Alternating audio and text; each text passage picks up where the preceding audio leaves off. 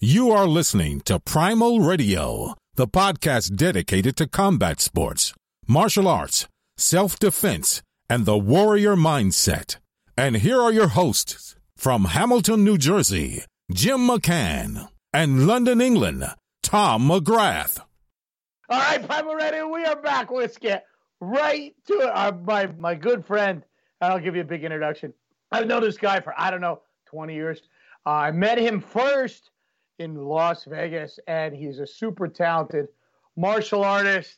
He's got rank under Hawk Tackett. Me, I guess, if that matters. For what it's worth. Yeah, for what it's worth. Yeah, look, he's got all kinds of certifications, multiple certifications as a life coach, as a fitness trainer, obviously a world-class martial arts trainer. And my good friend and buddy, Keith Miller. What's up, brother? I am so proud to be here. I just can't express it. We were talking about it. I said, well, let me just give you a call and see if you're available, and we'll kind of reminisce and talk about the martial arts and what you're doing now and what the heck's going on, you know? So, Tom, you want to say anything?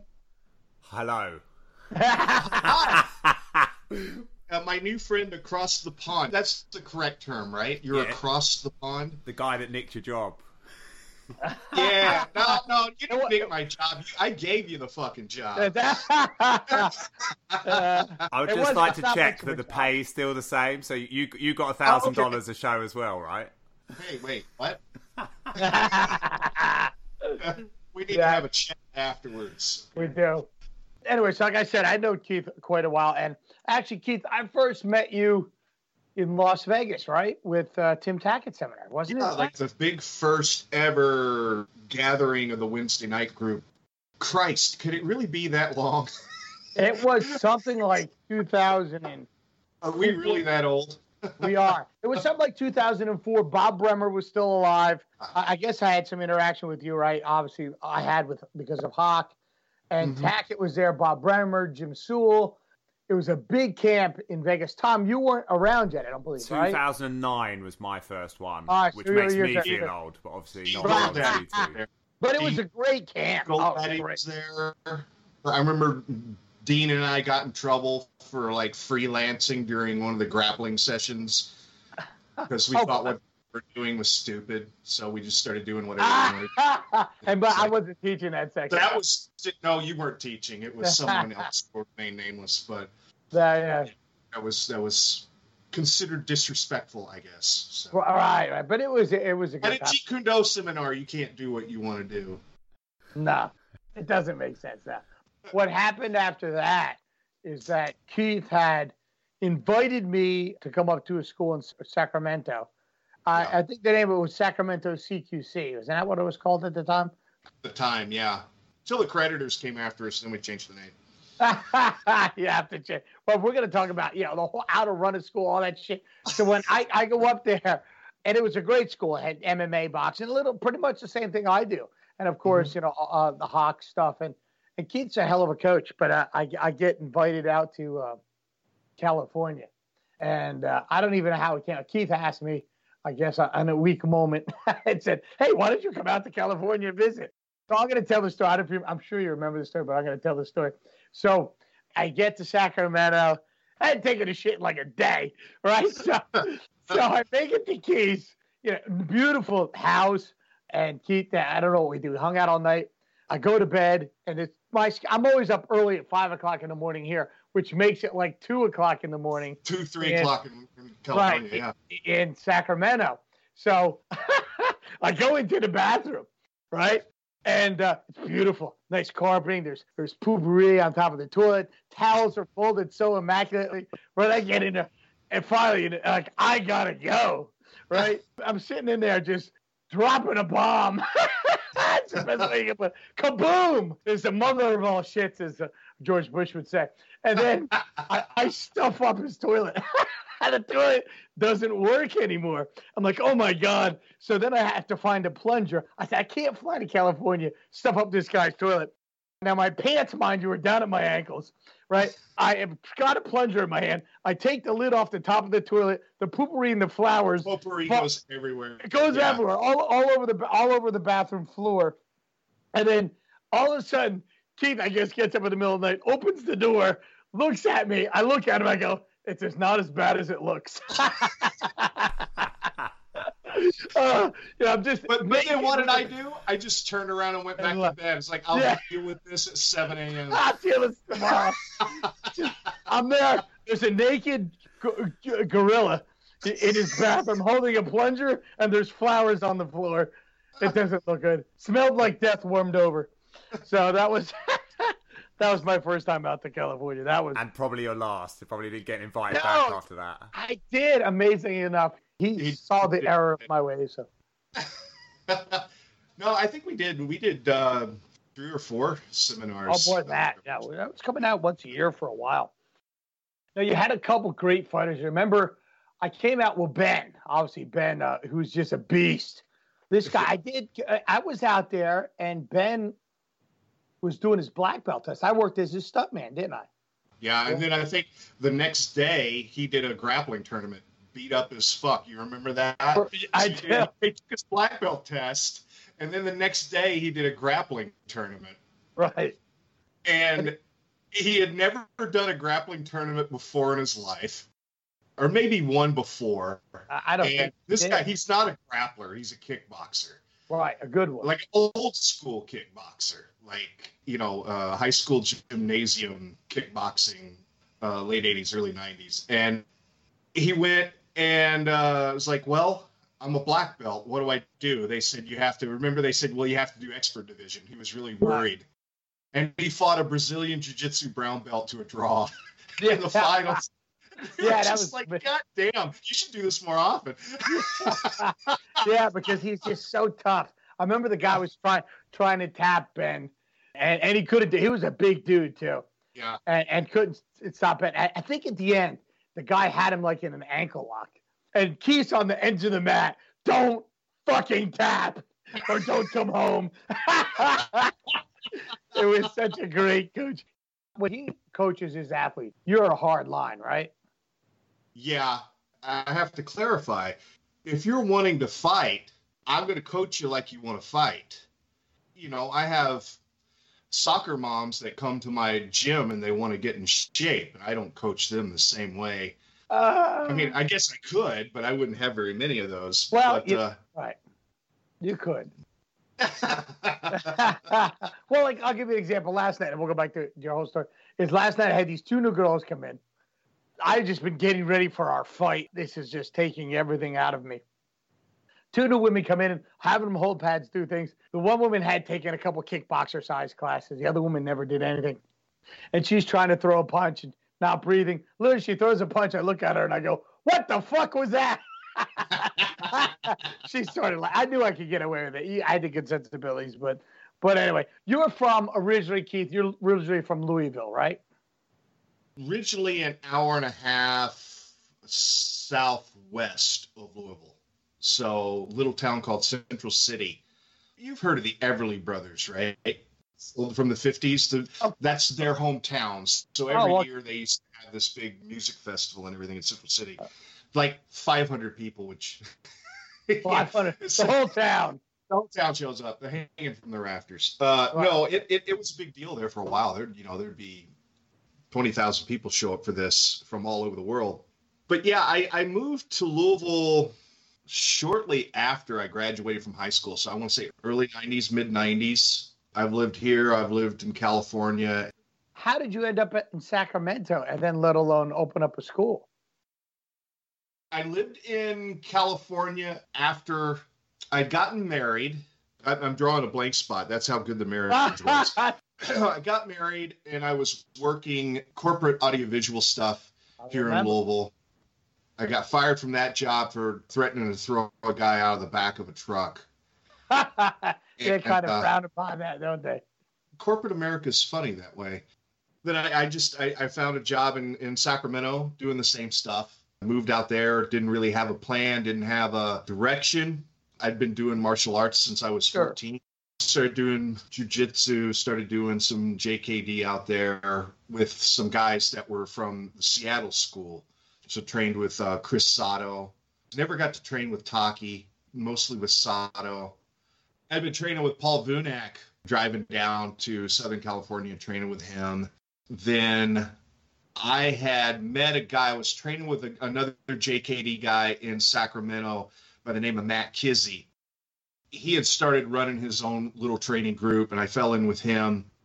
Then I called Vu to set up to do and have him come up to my school. I had a little school in a racket club, believe it or not. I was renting out a racquetball court. And, I called Vu.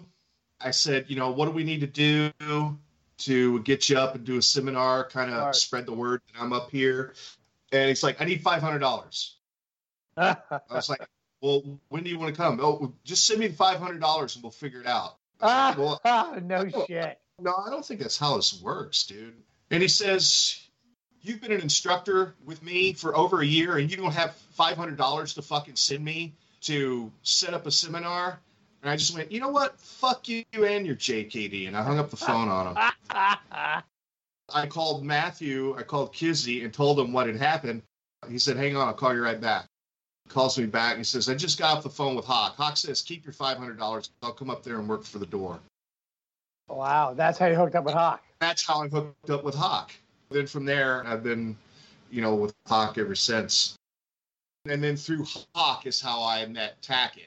I had Hawk come up and do a seminar at my school. And one day he said, you know, he said, I think you should meet Tim Tackett. I think you should go down there and work out with those guys and everything, you know. And Tim always has that Wednesday night group thing going on there. You know, you could just go there and train for free, which I never made it to. My parents here, Southern California would be on fire with one of those forest fires. They'd be like, can you see the smoke? It's like, well, God damn, it's like 450 miles from here. What are you thinking? It's a good California's big. Yeah, people don't realize. They're like, well, you could just go down and train with Tim Tackett anytime you want. No, not really. Too far. Not unless I wanted to get on a plane. You look at it, well, you could just fly. That was back in the days where you could get a $70 plane ticket to Irvine or something. But then it's still 6 hours because it's like you got to go to the airport, you know, 2 hours before your flight. The flight's an hour and a half. Then you get off the plane, you got to get a car, you got to drive an hour. It's like, hell, I should just drive from Sacramento if it's going to be 6 or 7 hours. And then you look at it and go, I don't want to do that either. When you start doing a little club, like a group of friends at the park, or let's say, you know, renting a room, like you said, at a racquetball court, that's a big leap to go from that to opening up a school because it opens up a whole new world of shit, right? Tom, were you thinking at some time in the future of doing something on your own, or is that just? It's a good question. Don't. Yeah. Don't do it. You'll die penniless. I'm still hanging in there. I haven't died yet. But you're penniless. I am penniless. No, it's true. So, right. So Tom, like, that's a big deal. It's like, okay, like we said, we all start off in that little group of guys. And you have 5 or 10 guys, and maybe you're even fortunate enough to take home a couple $100 a month, you know, at the end, if you're doing well, you know. Then you go, well, I think I'm so scary talented that who wouldn't want to train with me? Yeah, I'll sign the rent check. I can afford this. And it's a big leap. So you obviously went through that process, and you said, fuck it, let me do it, right? Yeah. Did you ever see my last gym? The one I had right before the economy crashed. Yeah, of course. 2008, like I had a 6,000 square foot gym. Right, and I had the biggest cage. My cage was 3 feet bigger than the UFC's cage. Right, it was big. We worked at it. Yeah. Oh yeah, that's right. Well, then I opened up a bigger one after that, 6,000, 7,000 square feet. It was one of the biggest gyms in the only gym bigger than mine, I think, at the time was Uriah Faber's. We opened right before that recession hit, and overnight gas prices in California were like almost $5 a gallon. Right. And people just quit coming. They just quit coming. They couldn't afford to, you know, when you're about to lose your house, you start deciding, am I going to keep the house and buy groceries, or am I going to go to MMA? It's a big decision. There's quite a strong argument that you should keep doing the fitness because it's like routine and habit that's going to get you to be successful. But I agree, most people will be like, right, that's the first thing to go. Right. It's a disposable income thing. So you go and you have all these big bills. People stop coming. The economy tanks. And then you're kind of gone. And martial arts is even more niche than the fitness alone. Like you're going to CrossFit or lift or do whatever is more mainstream than learning Kung Fu. There's so many options for people for fitness that's not $140, $150 a month that they can go do. If I were to ever open up another actual gym, it would be exactly that. It would be a gym that had mats in a back room that we could do, you know, martial arts classes on. It wouldn't be, I wouldn't approach the business as I have a martial arts school that has fitness classes. Right. I would approach it as I have a gym that offers martial arts as one of the options. That's a better way to go. I think it's a way better way to go, especially when there's so many options for people out there. We're talking business here, but you have to have your $99 a month martial arts basic package. Then you have to have your upgrade package where they can have unlimited class, which I never liked unlimited classes. I never liked to offer that, but you have to, I think. And then you have to have your drop-in fee. And then you have to have, well, we also have a cardio kickboxing class that's $30 a month. Whatever. You have to offer all that shit. If you can approach it like that, whereas when I first started doing this, it was like, this is what we're going to do. This is all we're going to do. What everybody else is doing is bullshit. And I'm right. I know I'm right. And I fucking filed bankruptcy, and they're still going teaching their kids karate class. They were right. I'm wrong. I've read that book, The E-Myth, right, which stands for the entrepreneurial myth, and it's #1 book for small business, right? And what it talks about is how you might be the best technician, right? So let's say, for example, you're teaching martial arts class, and everyone loves your martial arts class, right? You're the best coach by far. But the skills to run a business are totally different than being a great martial artist and great coach, right? Absolutely. You were able to do both things well and balance both things. Because Jim, for example, I mean, you're not coaching all the time, right? A lot of people are running your classes and you're popping your head in on these things. Yeah, I'm involved in pretty much every aspect of my gym. That's what is terrible about it. But yeah, I do have guys who can teach. If I have to step out and do something else, yes. The problem with my business model is I'm the product. That is a problem. Total problem. You know, so, but yeah, I do have very comparable guys teaching are great. At the end of the day, I'm working on the final stuff for the fight I have going on this weekend. And I bet you I had 30 people walk into my office. And people go, Jim, do you have a minute? I look up with this death stare, like Clint Eastwood stare, and go, no. And I just backed out slowly before they got shot. Because I was so annoyed. But yeah, so I'm involved in it more than ever. The model is to have other people do that for you. Absolutely. Yeah. You need a business manager is what you need. You need somebody that doesn't teach. Their sole job is to manage the gym. And that person does the marketing. That person does the program. If you were running a huge karate school, they would call that person a program manager. Right. Exactly. So if Tom was going to do something in the UK out of a small thing, how would you tell Tom to approach that? Do you have any clients now? Not really. I mean, I've got people who are fans of mine and will be, I mean that in a not very literal way. They like what I do and they would like to see me deliver more stuff, right? All right. This is what I would recommend because this is what I'm doing with my health coaching practice. I'm giving away the goods. So you can send me a check later. Okay. You got it. Start a Facebook group. And in that group, just deliver value. Deliver free value to everyone in that group. And as people start to join that group, they're going to become more and more familiar with your stuff. They're going to start liking your stuff and they're going to start searching out, like, what should I do about this? And encourage them to ask questions and participate in the group. Now you have an audience that you can start offering. Say, hey, guys, I'm going to be here on such and such date. If you want to come and do a drop-in class, it's this much. You can start that way. It would also be a great way for you to start offering online lessons, if that's something you've ever thought of. Everything's going to be online. I think Jim should do this too. You should take your entire curriculum and put it on the internet for free. your entire curriculum. You think so? You don't know why? Why? Because they're going to find it anyway. Tackett said that like 20 years ago. He's right. He's right. He's a crazy old man. He can't be right. Crazy old man. All that. You're giving away the farm. No, give away the farm. People who appreciate value will come to you and spend money with you anyway. They will find you. I mean, just go to YouTube and type in jerking off. There will be 400,000 videos show up. How do I know you're the best at jerking off?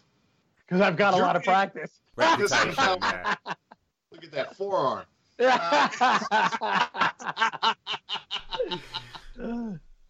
But no, seriously, you just got to put yourself out there, deliver value on a consistent basis. Like, for example, with my health coaching, I have almost 500 men in a private Facebook group that's for men's over 40 fitness and health. Yeah. Right. You added me to that group. I got offended because I'm 38. Oh. Definitely need some of my programs then.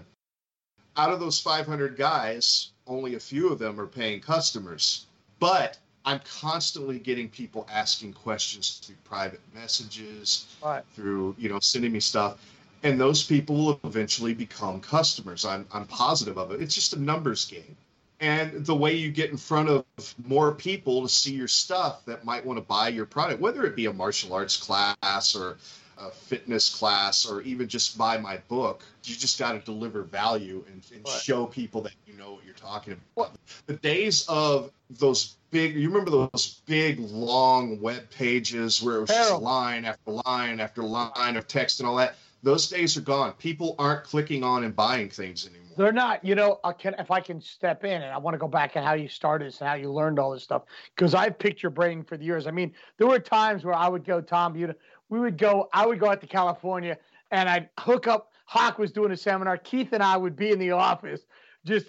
I'm picking Keith's brain because he's a pretty smart guy. And we'd be belly laughing, not even training and disturbing the whole seminar. Remember, yeah. Hawk would walk in and goes, I want to join the party. Yeah. We're having so much fun. But yeah, you do have a real good sense of how to do it and a good overlook of the whole business sense. So, I mean, it's not easy. So if we go back, so after going through the configurations of doing martial arts schools, which is a tough business, a lot of work, a lot of hands-on, and that's what doesn't make it appealing. You have to not only have to have the skill set or put people in place that have the skill set to do it, but then you have to manage all that shit. It's not like in the 70s when there was one kung fu school in town and everyone went there, had no choice. And now everyone goes everywhere, of course, of YouTube too and all that stuff. So how did you decide, you know, after all this time, after moving to California, then we're going back to Louisville and say, you know, I want to approach this. Who did you talk to about that? How did that whole thing come about? How did you decide I'm going to become a fitness coach and get these certifications and go out there? Like, how did that come? Okay. Like, I didn't think of doing that for myself. Did somebody caught your eye or something caught your eye that drove you down that path? You probably know this. Probably very few people know this, that while in the mass of trying to run a huge school and, you know, a fight team and all this stuff, I was diagnosed with a heart condition. Yes. I was very, very sick for a while. What was the heart condition? I have a problem with my ejection fraction, which means that the valve what?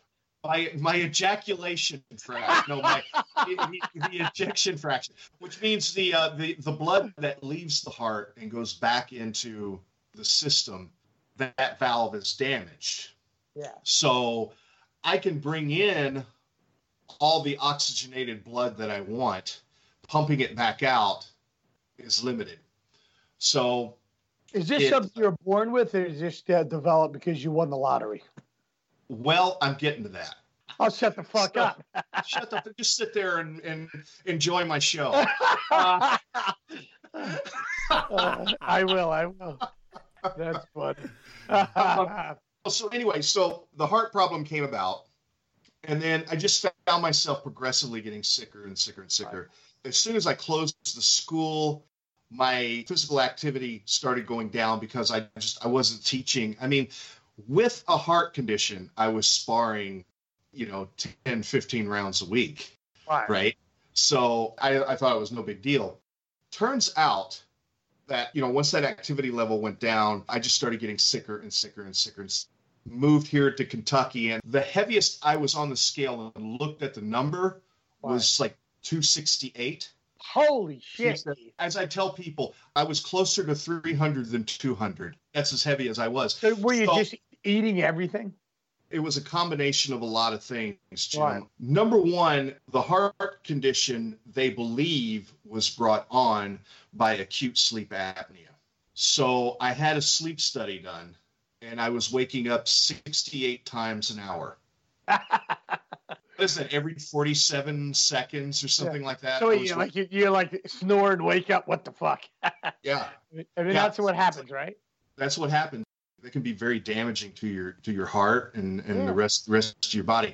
So they think, of course, nobody knows for sure. It's called a cardiomyopathy when you have something like that happen. So they believe that was part of it. So then I started. So I have to sleep. You know, the Vader mask. Darth Vader mask. And And let me tell you, the first time you wear one of those, basically I hadn't slept in years. Right. I hadn't had a good night's sleep in years. So the first time you put that on, you're like, holy fuck, do I have to get up tomorrow? I mean, can I just sleep for the next year and make up for this? So does that pump oxygen into your lungs or something? Well, it's not oxygen. It just forces air. So basically with sleep apnea, the easy way to describe it is when you exhale, your throat kind of tightens. You're not able to inhale. Okay, so what this does is it blows air. When you exhale, it forces air back. It basically mouth rapes you with air. Gotcha. And it keeps everything open so that you can take another breath and not and wake yourself up. That was just the tip of the iceberg. Also, because of all this, I had developed low testosterone. So heart problem, acute sleep apnea, and low testosterone. So the average guy in their 40s has a testosterone level of about 300 something deciliters or whatever. In a deciliter of fluid, which is kind of like that, you have 300 milligrams or whatever. And I'm sure I'm botching that, but so anyway, that's the average guy in their late 30s, early 40s. Mine was 80. Wow. So, needless to say, I felt like absolute dog shit. As our friend Tom Barnhart would say, I felt like a bag of smashed assholes. Getting all the help for that. So now I've got the CPAP, I've got the testosterone replacement therapy, I'm getting medication for the heart and everything. But I'm still like almost 300 pounds. And when you are that sick, you don't like put on a mask and get a shot and feel good the next day. It takes time to come back from being that sick. I was not suicidal by any stretch of the imagination before I started getting treatment. But I remember telling my wife, honey, I'm not going to kill myself, but if I don't wake up tomorrow, I'm cool. It's all right. I couldn't imagine feeling like that for another 30 years. So all of this led to I'm finally starting getting treatment, but I'm not doing anything with my habits. I'm not doing anything with my diet. I'm not exercising because I just went so long with not being able to. So one day I've got my daughter in the car. We're driving along and I see a car crash. And I don't know why, it just popped into my head. I just thought to myself, a couple of years ago, I would have been an asset during a situation like this. But now you're not. Now actually, my exact words to myself was, now I'm a liability. Right. So were you really depressed as well, or? Yes. I mean, on top. I mean, obviously, it was. Yeah.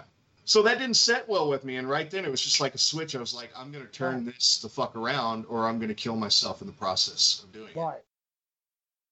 I knew I couldn't work out the way I did when I was running an MMA gym, so I started light. Frustrating, isn't it? It's very frustrating. I still can't work out. I mean, here's the thing. I was explaining this to somebody the other day. I recently deadlifted almost 400 pounds. That's the most I've ever deadlifted in my life. That's a lot. But I can't work out the way I used to. Right. So that's... because I understand my body, I have to listen to my body, and I have to do it. I have to work out the way that works for me. It kind of motivated me to get the knowledge that I was seeking to help myself. I was already a certified personal trainer, but I went through another trainer program. I've gone through, you know, I started researching what was best for guys in their 40s and older. I started researching that, got another certification for metabolic conditioning coach. I've gone through life coach programs, gone through health coaching programs. At first, because I wanted the knowledge, and then it was like, you know, I kind of dig this stuff. Yeah.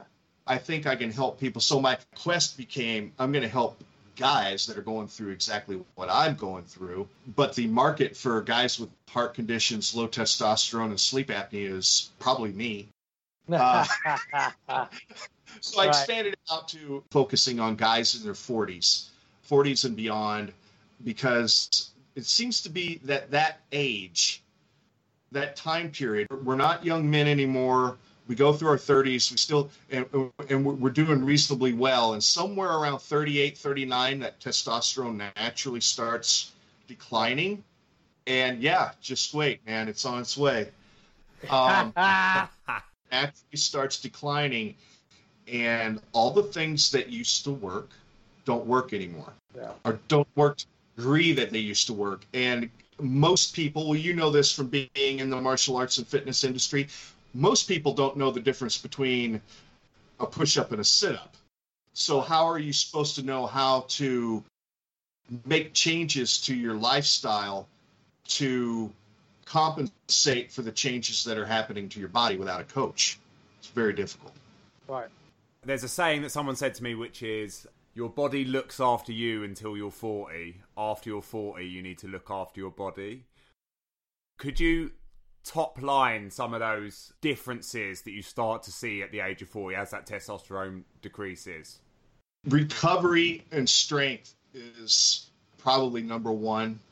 Metabolic resting rate is another. So you have guys that their whole life, they go into the gym and they spend an hour and a half doing a bodybuilding workout.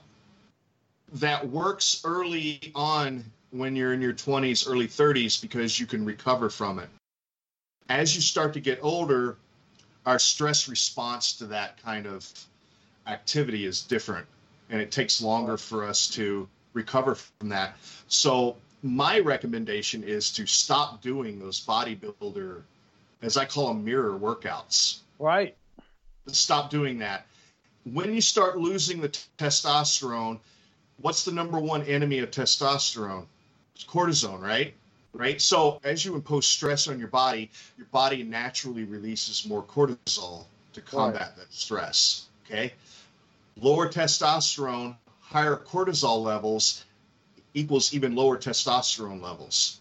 So your ability to recover from the workout, put on lean muscle mass, burn fat, becomes even more diminished.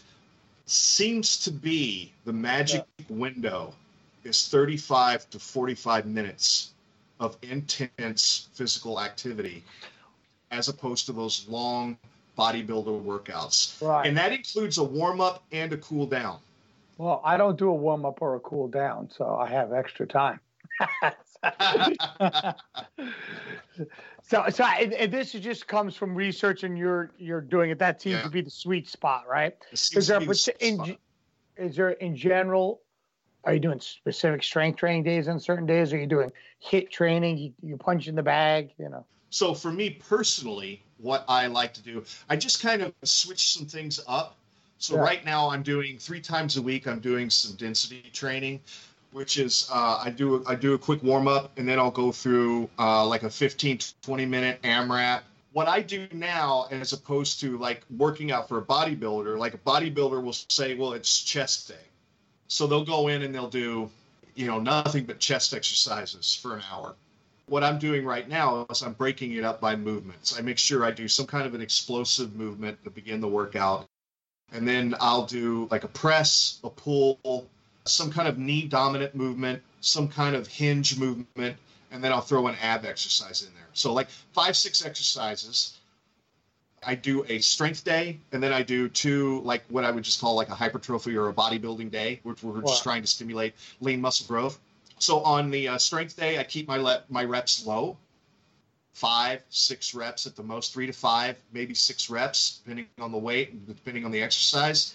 I'll go through all 6 of those exercises. So if I start with I'll start with a clean, then I'll go to a squat, I'll go to like a kettlebell swing, then I'll go to maybe a bench press, pull up, hanging leg raises for abs. Once I finish that circuit, I'll get a quick blow, go right back through it. Depending on how long it is, if it's a 15-minute AMRAP or 20-minute AMRAP, I'll try to get through it 2 or 3 times. Right. And AMRAP is as many rounds as possible or as many reps as possible, depending on how you're doing that. And I'll just try to get through that. And the reason why I'm doing that style of workout is if I'm trying to get in and out of the gym in less than 35, 45 minutes, I want to maximize my time in there. Also, sure. I'm not working out 5-6 times a week anymore. All right. I need to give my body time to recover. not only for medical reasons, but because I'm older. So I give myself more time. I train 3-4 times a week tops. 3 times a week, I'm doing metabolic conditioning of some sort. Metabolic conditioning is key because I am creating what is called an oxygen deficit in my body. Right. In the short 20 minutes or 30 minutes that I'm working out in such a way that my body will continue to burn fat up to 24 hours after I've stopped working out. Yeah. Whereas most people, what do they think the best way for me to lose weight is to get on the treadmill. Treadmill, yeah, sure. And go for 20 minutes or go for 45 minutes or an hour on the treadmill at a steady pace. Well, as soon as you step off that treadmill, you're done burning calories. As soon as you're done, yep, absolutely. As soon as you're done, because I've not created that oxygen deficit. I hit that EPOC, post-exercise oxygen consumption. Right. That's what I want. I want my body to burn long after I've left the gym. So that's why I do metabolic conditioning workouts. Right. So last week, I'll give you a quick. Last week was an interesting for me, and I have no set routine. But so this was I did on Tuesday and Thursday. I did 500 push-ups and 250 sit-ups straight in 30 minutes, 2 different days, right? Which I don't know if that's a lot or not. But then I did. I sparred 30 rounds last week. Did several kettlebell workouts, and on Saturday, what I did is I did 50 straight minutes of prowler, 5-minute rounds in a row, and I felt fine. I'm kind of all over the place with my working out because of how I might be training with a fighter. I might have to spar someone else. There is no way for me right now that I can see to say, okay, Tuesday I'm doing this or that. Is that too all over the place? I would suggest like maybe limiting the days of the week that you go all out. And I know that's very difficult for you. Right. But limit the days because you are, like myself, of a more seasoned age. And see if that extra time off improves your sparring, improves the way you feel in other areas of your life, improves your sleep. See, your body doesn't know the difference between good stress and bad stress. Stress is stress. And at some point, even though you're exercising, at some point, there's a point of diminishing return. No doubt. And that's why you don't see gains anymore. When you get to a point where you're not seeing improvement anymore, it's time to slow down, reassess, take a day off, make a dietary change, do whatever you need to do to shake things up. 9 out of 10 times, the answer is not to do more. That's unacceptable, Keith. But that's what guys do. They're like, oh, I'm not getting any results, so I've got to go harder. I've got to do more. I've got to add a day. Harder, faster. And like I was saying earlier, you're sacrificing what little precious testosterone you have left to the sea monster, the cortisol monster, because cortisol is the natural-born enemy of testosterone. Right.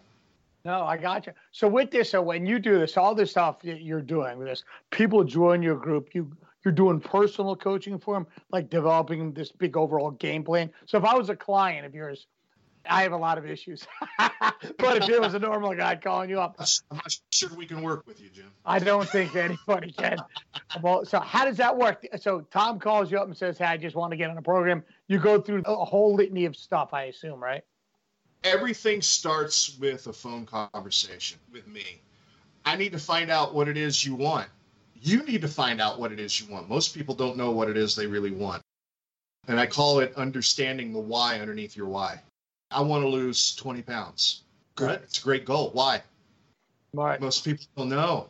They don't know. They don't even know that. They don't even know that deep, right? Especially guys don't know why. They want to look better. They want to have a, most of the time guys like, well, you know, I put on weight since high school and I don't have the energy levels that I used to. Most people leave it there. But as a coach, I need to find out really what's the underlying reasons for all that. So if you say I want to lose weight because I've put on weight since high school, I don't have the energy levels that I used to, a good coach would say something to the effect of, why is it important for you to have that extra energy? What is it you think you're missing in your life that you're not able to do because you don't have the energy? Right. They're like, oh, well, it's like, well, I feel like I would have more energy. I'd have more time to spend with my kids and, you know, my family. Okay. Why is that important to you?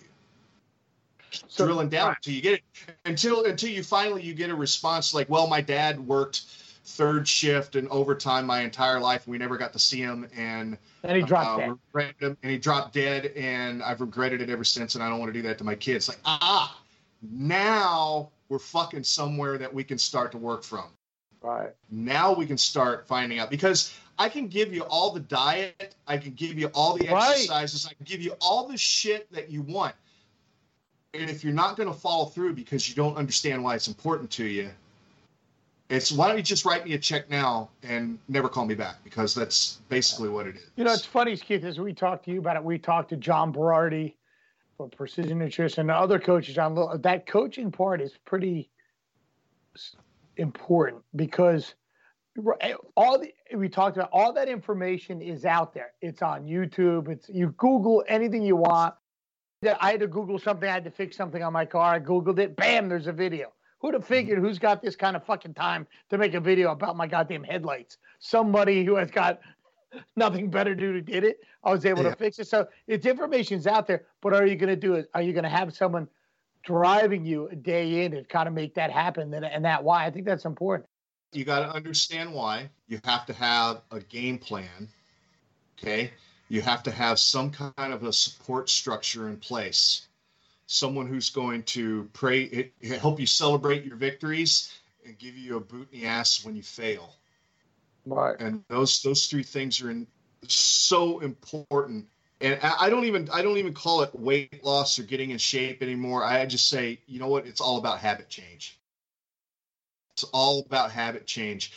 It's changing the habits that are causing you to be where you are right now and creating new habits, anchoring that why. You have to anchor your reason for being successful in a way that failure is just unacceptable. And just saying I want to lose 20 pounds so I look good at the beach is not good enough. You will allow yourself to fail at that. Oh, you will. You're setting yourself up for. So if somebody wants to try to get a hold of you, how do they go about getting a hold of you and trying to pick your brain and get involved in the stuff that you have? There's a couple of ways. They could go to my website, which is upforitcoaching.com.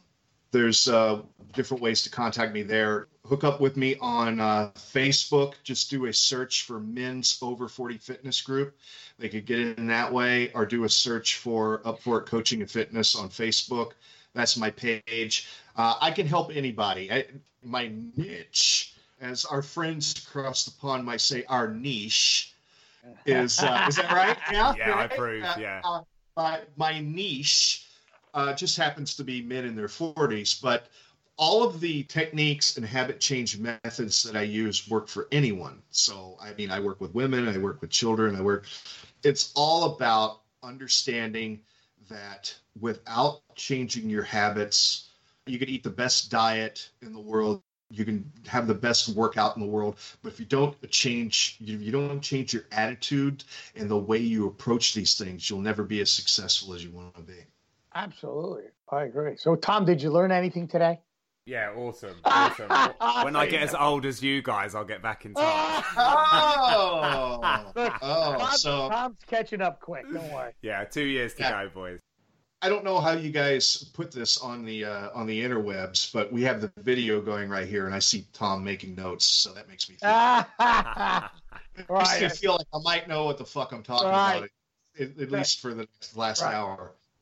Hey, Keith, thanks, man, for coming on, man. I really appreciate it. It's good to see you. We need to talk more. But we have to talk off there about some other stuff. Oh, all good. Yeah, we have to talk. You meet me in my office. But, no, it's an honor, and I appreciate you taking the time to come out and get a hold of Keith, man. He is – side question. Are you going to do some private martial art training with anyone? Or I have a private student right now. You know, I just have a couple of mats and stuff. Up For It headquarters is really my garage. I've got a folding rack, so I can fold the rack and pull the car in and everything. But that's the short term. Long term is back here on the back of the property of the new house. We're going to build one of those metal buildings, and then I'll have a full gym studio there. More for me than anybody else. That's what matters. Everybody, Keith Miller, upforfitness.com. Thanks, buddy. I appreciate it. All right. Take care.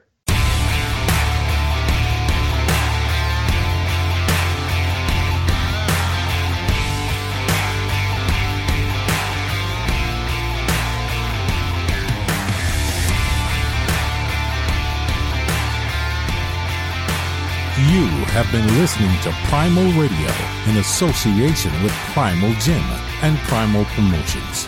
Primal Radio is available on all good podcast venues. To help us grow, please subscribe, like it, share it, and leave us a great review.